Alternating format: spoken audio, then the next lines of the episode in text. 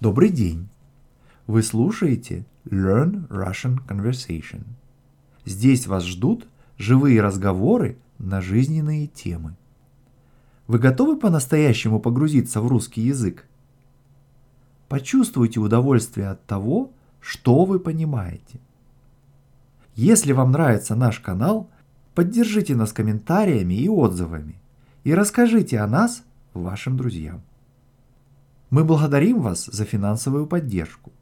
Это делает нашу работу возможной.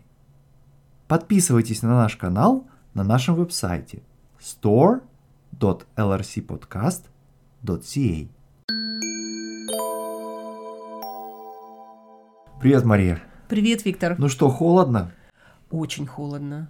Да, минус 34 это, конечно, серьезно. Да, ночью было, по-моему, минус 36. Да, такое у нас бывает, действительно. Наверное, были проблемы машину не завести. Ты знаешь, да, в этом смысле, конечно, машина только в гараже, но сейчас же на улице те машины, которые стоят, люди стараются включить в розетку, как я говорю. И это речь не об электрических машинах, это речь о машинах обычных. Ну, по крайней мере, я первый раз с этим столкнулась в Канаде есть такая система подогрева, наверное, масла, да? Или... Да, масло подогревается в двигателе фактически, чтобы можно было завести, да, потому что при низких температурах масло, оно, оно становится более вязким на самом угу. деле, и из-за этого трудно завести. Ну да, и знаешь, я не сразу заметила, когда приехала, но потом обратила внимание, что парковки оснащены розетками. Ну, каждое индивидуальное место. И это именно связано с тем, что если паркуешься на улице и там больше двух часов, температура там минус 20, минус 25, ну, уже некоторые машины не заводятся. Ну, с этим, кстати, связаны разные истории. Например, люди иногда садятся в машину. И забывают вытащить из розетки, да, э, да. этот провод, который подогревает масло. Да, и, да. и потом эти провода они теряют, и на перекрестках часто ты видишь полутораметровый провод, и ты думаешь, что вдруг, что он там делает вдруг? А это просто они потом уезжают и теряют. Да, ну ты знаешь, вот несмотря вот на эти экстремальные морозы, тем не менее, можно зимой увидеть людей в шортах э, и чуть ли не в шлепанцах, а на Не чуть ногу. ли, а я так и видела. Угу. Вот э, это, конечно, меня тоже вот совершенно шокировало, когда я впервые приехал в Канаду и прожил первую свою зиму в Канаде, но на самом деле у этого есть объяснение, потому что люди в шортах и в шлепанцах, они все-таки не проводят долгое время на улице вот такой мороз. Они, как правило, выходят из дома, там садятся в машину, доезжают куда-то, куда им надо, выходят и заходят в помещение, да, то есть они очень находятся на таком морозе так очень короткое время. Да, ты знаешь, вообще вот в городе система подземных переходов в центре города есть.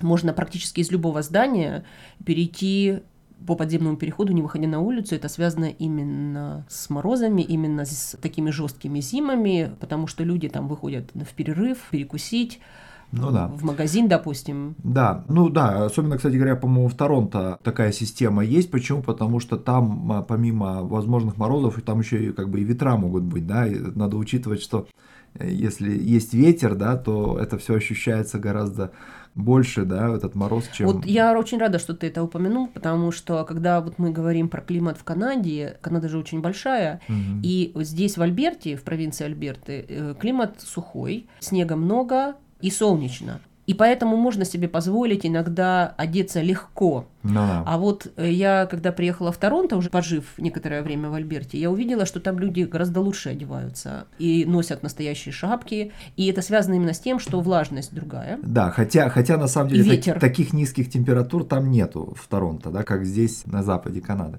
Но ты знаешь, э, вот машина, которая не заводится или, или сильный ветер, да, в такую морозную погоду, это все конечно, проблемы, но э, это не такие большие проблемы для нас, как для тех, кто на самом деле вынужден все время жить на улице, да? Да. Потому да. что есть и такие люди. Да, я знаю, что вот в нашем городе, в Эдмонтоне, Сити Холл, вот э, здание муниципалитета, uh-huh. открыто всегда, круглосуточно, и все общественные туалеты открыты для тех, кто... для бездомных, да? Для бездомных. Кстати, в русском языке есть же специальное слово, оно из советских времен еще бомж. Бомж, но это аббревиатура, то есть это слово, состоящее из первых букв выражения, да, или фразы, да?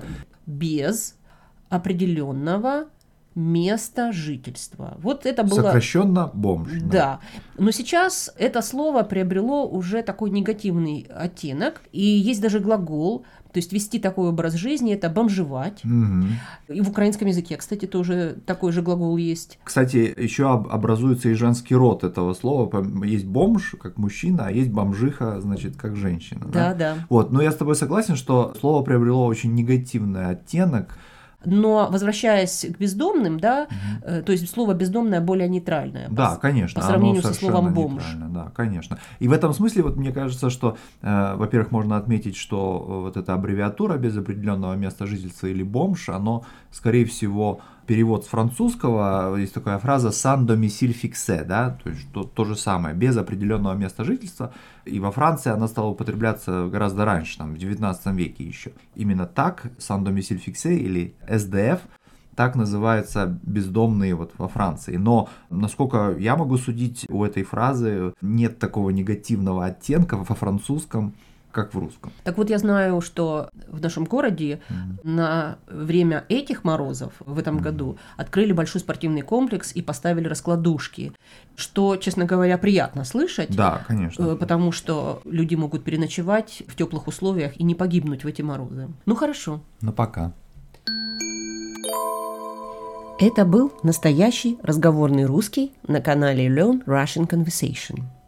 Теперь подписка на наш канал – дает вам доступ к транскриптам всех эпизодов и участие в разговорном клубе. Для подписчиков нашего веб-сайта store.lrcpodcast.ca участие в нашем разговорном клубе бесплатно. А всех остальных мы приглашаем приобрести подписку. Все подробности на нашем веб-сайте store.lrcpodcast.ca. На сегодня все. Пока. Пока.